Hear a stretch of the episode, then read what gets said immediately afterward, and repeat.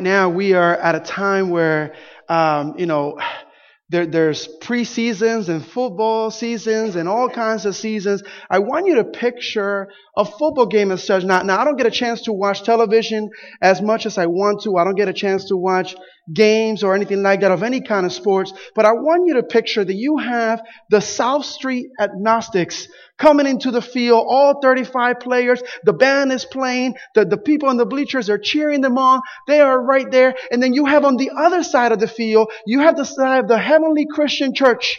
And all 300 members of the Heavenly Christian Church are in the bleachers waiting for their team to come out. And here comes a pastor running just in the middle of the field, breaks the flag all by himself, and they're chanting, Yay, Pastor, Pastor, he's our man. If he can do it, no one can. He gets the ball. He's running out there and immediately he gets tackled by 35 people from the other team.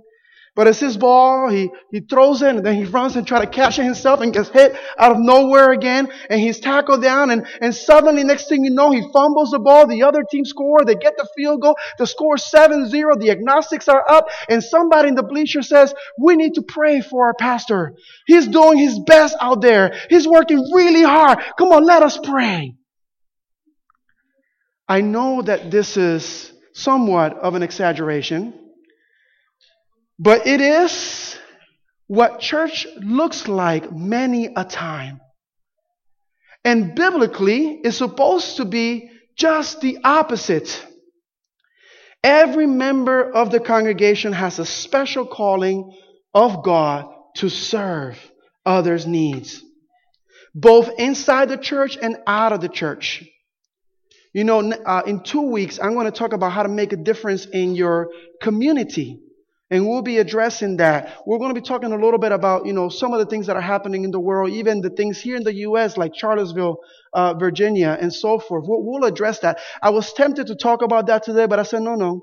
We need to focus on in the church first and then out the church. Because what good is it that we bring people from outside into the church and then scare them away? So, so in two weeks, we'll address that. We'll, we'll talk about that prayerfully and biblically. But my God, when he prayed in John 17, he, he, he visioned a church that was together in oneness, a church that can be a place of trust, belonging, and of hope.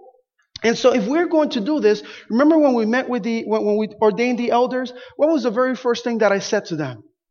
I said to them that the best help that they can give the church is beginning in their own what? In their own homes. Go with me to the book of Joshua. Joshua chapter 24, verse 15. Some of you may have this verse posted in your doorpost, a little picture frame. Some of you may have it memorized. Some of you may have heard it and probably don't remember it now, but, but once we hear it, you'll remember. Joshua 24 15. And it says the following Joshua 24 15. When you have it, amen? Amen? Okay. Still here a couple of pages. Um, Joshua 24 15 it says, And if it seems evil to you to serve the Lord, choose for yourself this day whom you will serve whether the gods which your fathers served that were on the other side of the river, or the gods of the Amorites in whose land you dwell. But as for me and my house, we will serve the Lord. As I express, extend that a little bit, go with me to Proverbs 15. Work your way to Proverbs 15. You know, there was a, a, real issue here in Joshua. You're seeing something that is happening and he stands up and said, look, you know, you're worshiping this, you're worshiping that, you're being distracted by this, you're being distracted by that. I'm telling you, you need to choose this day who it is that you will serve. But me and my house, we are going to serve the Lord. And so the best thing you could do for making a difference in your church, I want to encourage all of you that you're able to say, you know what, regardless of what craziness are out there, all of the distractions, the latest gossips, I don't know if you picked up on that. When we ordained the elders and the deacons for the woman, he kept saying, but you know what? Guys are the worst gossipers, but we just call it guy talk. So, you know, you gotta watch out for that.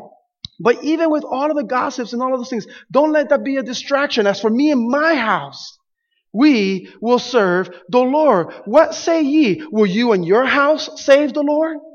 I want to encourage you to do that. If you want to make a difference in your church, in your home is the first place that you need to start making a difference. You cannot expect to never pray in your home and then come here and try to say a prayer. You cannot expect to never read the Bible and then come here and try to do a scripture reading. And I'm not saying that there's never a wrong time to start. There's no time like the present. But what I'm saying, how much better would it be when you share the scriptures and when you say those prayers, when at home throughout the week you've been doing that? Do you realize that church is a fellowship potluck? You know, you, you throughout the week, you, you build all these things and you come together and you come here with a worshiping atmosphere. You bring into the potluck, you bring in your own worship attitude. And that could be for good or for bad. You bring your week experiences, you know, and from, and from the week, if it was great experiences, you say, I have a praise. If it was bad experiences, I have a prayer request. And the idea is that we uplift one another, encourage one another, pray for one another. But the idea is that we come together and do this. I have to tell you, I, I don't know if you noticed, but I'm a little bit hyper, you know. uh, this was before they diagnosed people with ADD, ADHD, and all kinds of drugs that they give them and stuff. I'm sure I have it on diagnosed, but, but I have to tell you, I really struggle when I go to church and there are some pastors that just, just, just speak like this the whole you know, I just, but, but I also have to tell you, I had a pastor in New Jersey, um, and I just struggled with listening to him speak. I really did because of the delivery. But when I started paying attention to the words, I realized that these were powerful messages. You see, what happens is that it is all about the worship attitude that you came here with. And whenever anybody stands up here and opens the Word of God, if you come, if you come one way and leave the same, there's a problem. If you get nothing out of the Word of God being open and read or preached, there's something wrong with you. Do you understand that? I mean, because it is all about what you're coming with. That's what the idea is. So the best thing that you could do is to take care of your home so that when you come to church, you have that. Bring God into your home. That you could say, as for me and my house. Proverbs 15. Proverbs 15, verse 16. Proverbs 15 verse 16, it says, better is little with the fear of the Lord than great treasure with trouble. Proverbs 15, 16, better is little with the fear of the Lord than great treasure with trouble. You know, I do couples counseling and I do family counseling and, and I've had families, you know, I was just talking to a lady this week who has disconnected from her son. And I said, you know, you got to work on, you know, he just turned 18. There's some challenges there. You got to work on connecting. She's like, yes, I offer him to buy him tickets anywhere. If he wants to go to Puerto Rico to see family, if he wants to go over here to see the other one and, and to buy whatever he needs. And I said, no, no, no, no. You need to connect with him. If your parenting style can be replaced by an unlimited credit card, then that's not parenting at all. It is important that you provide for your children, but providing for your children shouldn't be the thing that keeps you away from your kids. I've met people, husbands that work like crazy for the family, but then they miss birthdays and graduations and all kinds of other things. It is better to have little in the house. Bring out the PB&J, everybody grab your spoons, and this is all we got. But with the fear of the Lord, then great many things without that, with hatred. Do you see that? Read the next verse, Proverbs 15, verse 17. It says, Better is a dinner of herbs where love is than a fatted calf with hatred. Come on now. Go with me to Isaiah 49, 25. Isaiah 49, 25. And when you have it, say Amen. The next two pieces here that we're reading it has to do with our children. It has to do with our children. We're going to go to Isaiah, Isaiah 49 25. It has to do with our children. And this is very important because we as parents, you have a huge responsibility. Kevin and Sarah, I think you guys are great. I've appreciated the time that I've known you both. But understand, as elders of this church, your responsibility is to God first, your wife and kids, you know, husband and wife, spouses and children, and then the church. Many people try to make a thing that is God, church, and then family.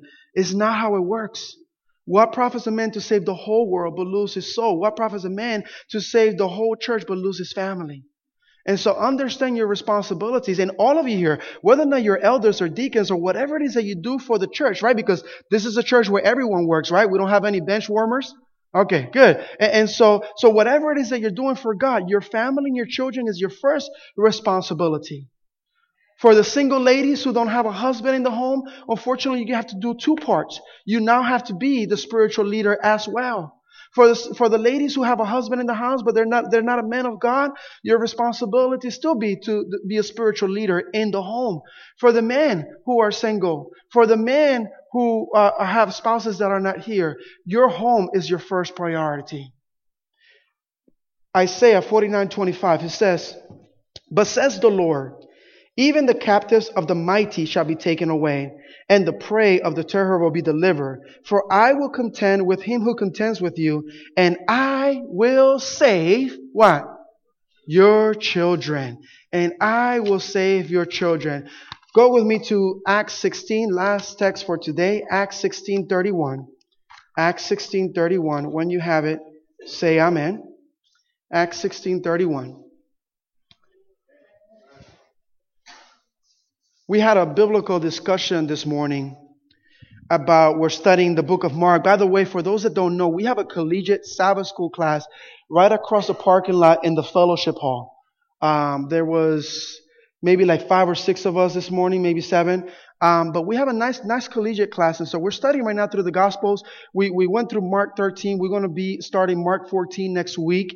And, and we'll continue to there. But as we were working with Mark 13, I don't know if you're familiar with that or not, is the equivalent of Matthew 24, the signs of the end, how things are going to be in the end times. And we saw one of the, the texts on there that says that first, before the Lord comes, that all of the gospel has to be preached to every tribe, tongue, people, and nation. And one of the collegiate students asked a question, but how does that work if babies are being born every day? So how is it that that works? I mean, he's going to come and then what about those kids?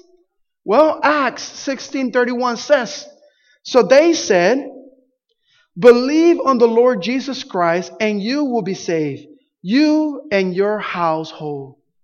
Understand that when kids know how to do right and wrong, and I don't know the age, I really don't know the age. I was exposed to so many things by the time I reached my son's age that I'm so glad that I'm ahead of the game with how, how, how good and sheltered he's been so far because I was corrupted very, very young. And so I learned very, very young about the good and the evils of this world. And, and so when a child knows the difference between right or wrong and he makes the wrong choices, that's between him and God.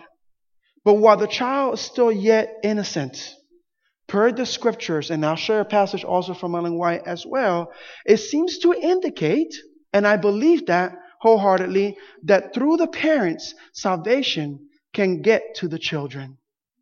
And so here's what it says in um, Selected Messages, Volume 3, page 313. It says, I know that some question whether the little children of even believing parents should be saved because they have no test of character and all must be tested and their character determined by trial. The question is asked, how can little children have the, this test and trial?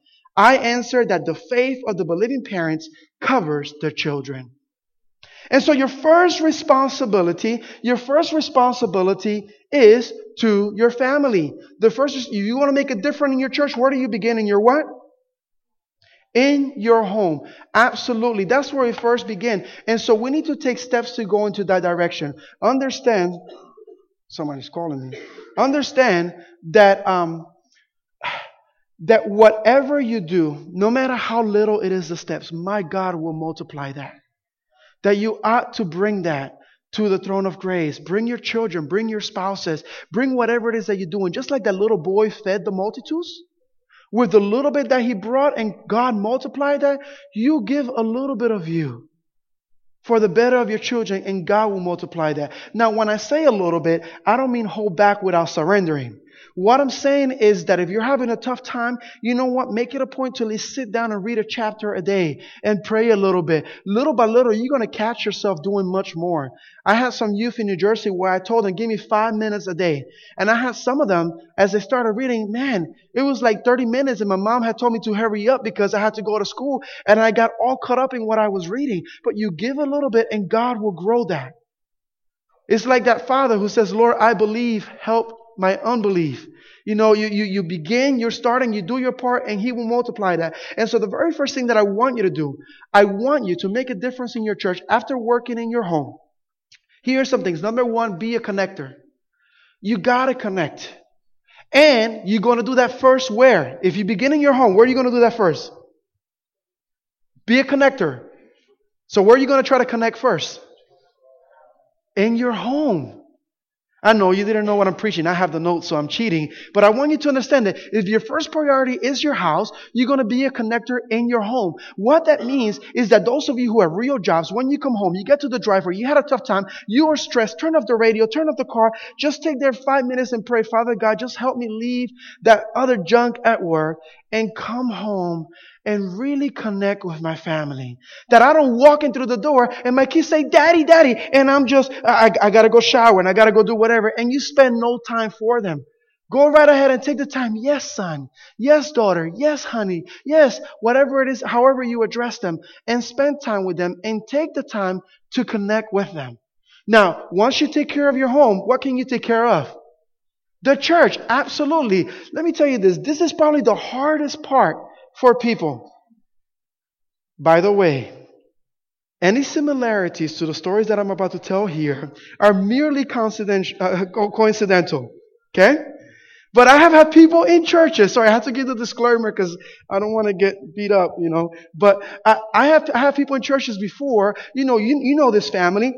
They always sit in the same pews of the church. It is strategically placed not too close to the front, not too close to the back, but just right. And it so happens that they have a much shorter family sitting in front of them. So it is great because they don't have to go out of their way to see what's happening because, you know, chiropractors are expensive. So, so they have the right seat in the right location above the right measurement height of people who are not taller than them. So they're doing this and they love to sit there. And for decades, that has been their pew.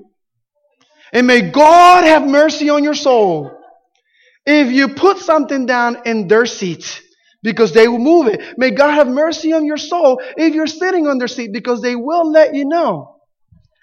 Oh? Hmm. And suddenly everything sounds heavy. You know, you, you hear it as they're going elsewhere. And, and come on now, if you can't say it, man. Say ouch. But I want to give you a challenge. I, I want to give you a challenge. I want to encourage you that next time you come in, not today, but next time you come in, stand in the back and say a prayer. Father God, next to which lonely person do you want me to see, to sit next to today? I mean, just play musical chairs. How about you do it this way? Try to never sit on the same pew. See how long, how many Sabbaths it'll take you to sit in a whole different part of the church and go from the corner to the middle, to the left, to the right, whatever it is. But I want you to really try that. Give that a try. There was a family that I actually tried this, and this is why they said, you know, they were challenged and they recounted the experience. Since that time, we now see the worship service in an entirely new way. We used to come as consumers and complain about what did not meet our needs. Now we come as missionaries. As we enter, we offer a little silent prayer. Lord, what lonely, hurting person do you want us to encourage today? So be a connector in your home Say a prayer before you get out of the car. In the church, say a prayer before you enter. Imagine how that will make a difference in your church. Number two, be a storyteller. You know, stories are wonderful. You know, read the room. Let, you know, it's better than becoming preachy or, or somebody that is providing a lecture, but share the stories, how God has delivered you. And you know what? Stories of victories are great, but stories of failure are so much better. People enjoy to see that the fact that you have been there, done that, that you have failed, but you have strived. Because if you've been there and you struggle and you have failed, but now you're here sharing that with me, it gives me hope for when I've had my failures. It gives me encouragement. So be a storyteller. Also be an educator. Become acquainted with the Word of God. As much as possible and teach it to others. You gotta change the mind before you change the method. And right now, if we're going to be a loving church, a church of trust, belonging, and hope, our minds need to be completely transformed. And that can only be accomplished through God working in us and through us. And through the Word of God, we get to see a lot of this. You know, churches go through their stages. They go through a visioning stage. There's been research over the years, and this is what happens visioning. Before there wasn't a church building, some group of people had a vision and developed a dream uh, and, and created a congregation in that town or city. And so they went right ahead and had the plans and the vision. We need a church right here. Number two, goal setting. They organize, they make plans, they set goals. Number three, ministry. The group reaches out to non-church people, minister to their needs, and the congregation grows.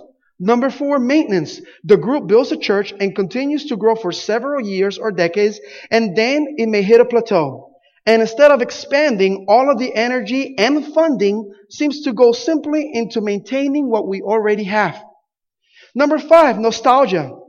If they are not careful, they can begin slipping down the slope of decline.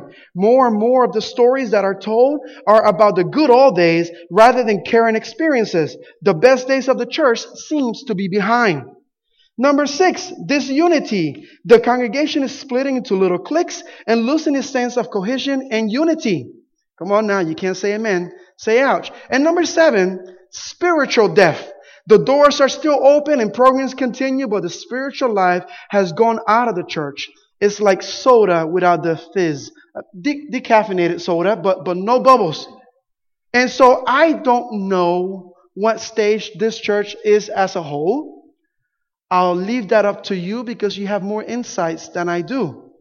But understand that regardless of what stage we're in, one of the things that we can do to make a difference, one of the things to, to, to recover from whatever state we're in into the state that we ought to be is to begin to return to visioning and dreaming, to go back to stage one. There's something in the Bible to the churches in Revelation about remembering your first love. You guys remember that? Yeah? Look, look into that because that may be where we need to head if we want to make a difference in our church. Continually revisiting the dreaming and the vision stage a place where we can this where this can be a place of trust and belonging and hope for a community that is in such a dire need. Two last things for you to keep in mind. You want to be a discoverer. As you see people in the church, let me tell you this. I am complaint central and I praise God for my elders because I understand they get more than I do and they don't always pass along everything. And, so I'm glad for that. Thank you for, for filtering some of those things. But rather than complain central, when you recognize church members going above and beyond, doing things differently, doing things in, in the name of God, recognize them. Let them know, you know what? I noticed today how you took care of this family, how you helped this individual.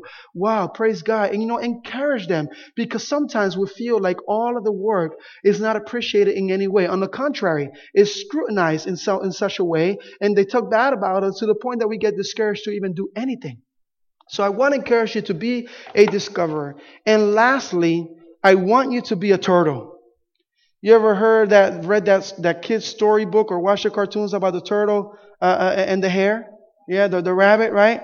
You know, it's not just leaps and bounds, but be sturdy with everything that you do.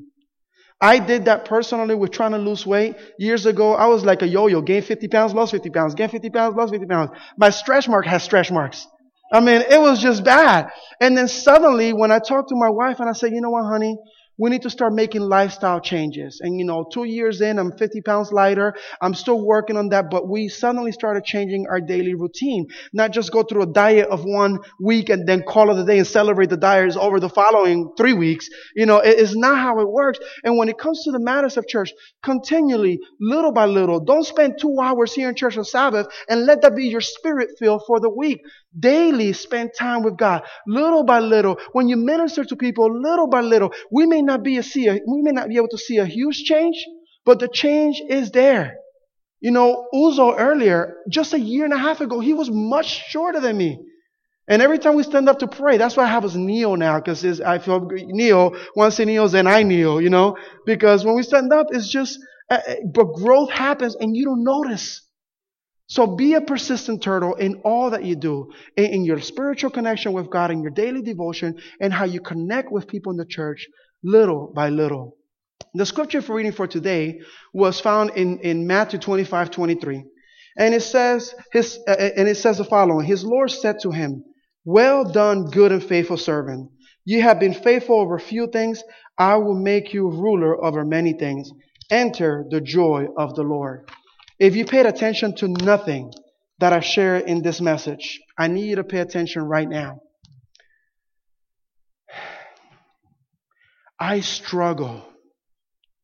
I really, really struggle with some of our mindsets in our churches.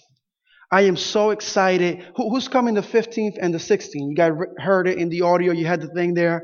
Who, who's coming? Carl, Carlton Byrd, right?